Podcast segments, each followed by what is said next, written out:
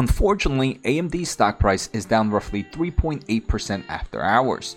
The main reason AMD recently announced their preliminary third quarter results, and unfortunately, they're lower than their prior outlook. It's funny how the market works.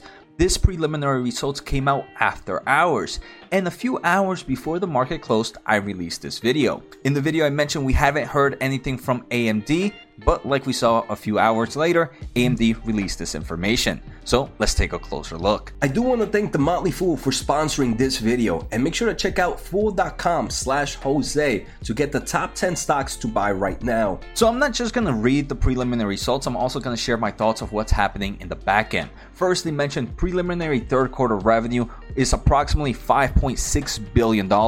This is much lower than their prior outlook of $6.7 billion. The main reason is weaker client segment revenue. With this new revenue number, it would actually be down 15% quarter over quarter, but it still will be up 29% year over year.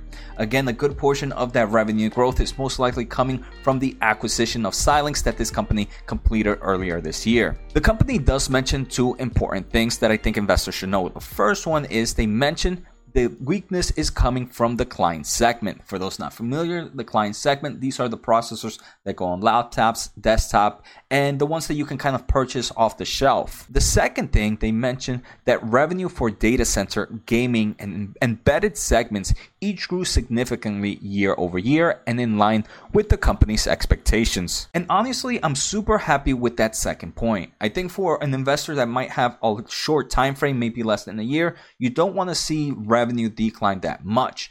But if you are a long term investor and you continue to hear that, hey, there's still huge growth in data centers, there's still huge growth in gaming, there's still huge growth in the embedded segment, it kind of still gives you that positive outlook that this is a company that will continue to do well in the long term of things. We talked about it in this channel, but they mentioned the client segment revenue decrease is mainly due to the reduced processor shipment due to a weaker than expected PC market and significant inventory corrections actions across the PC supply chain. Again, this is something we've talked about numerous times in this channel, so it's not something we should be surprised about. Another thing I do want to mention that's very important is AMD just recently released their 7000 series.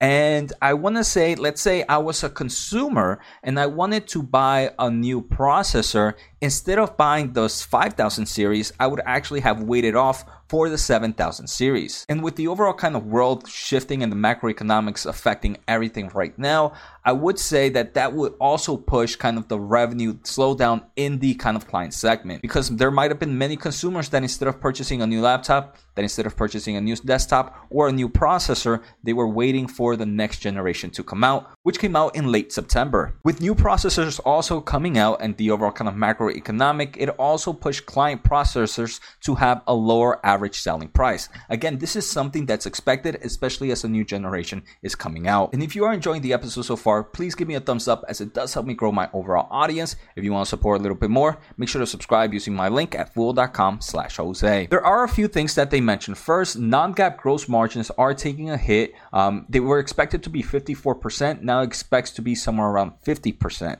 Again, understandable if you are kind of selling less products and those products are selling at a less average selling price compared to normal. The second thing that they mention is they approximately have $160 million of charges primarily from inventory pricing and related reserves in the graphics and client business. Outside of the client, they do show us how the revenue is expected to grow quarter over quarter for all their other segments. Data center is up 8% quarter over quarter and 45% year over year. I'm super excited to see that data center growth. The gaming market is pretty much flat quarter over quarter, up 14% year over year. The embedded market, I wouldn't take a closer look at year over year growth because it's non existent last year. This is all thanks to the acquisition, and that was up 4% quarter over quarter. I do want to say they do mention in their previous earnings that the embedded market was still seeing some supply chain issues. I wonder if that's still the case, and if that wasn't the case, what would have been the true growth in the embedded market? The other thing that they mentioned is in the data center market, they were also seeing supply constraints not from their products, but obviously to build the data center and these servers, you need to have numerous of components. Some of those components were not able to meet the kind of deadlines, so customers were not purchasing all the products they needed, which kind of caused a bit of a slowdown in the data center market. Even with that, they were still able to grow 8% quarter over quarter and 45% year over year. At the end of the day, I'm still bullish in AMD. I do believe in the short term things can be a little bit bumpy, but there is some good news, right? We saw that data center growth, we saw the embedded growth, and overall, right now, the major weakness is in the PC and the consumer market. Obviously, at any moment, things can change and we might see a turnaround in the data center market.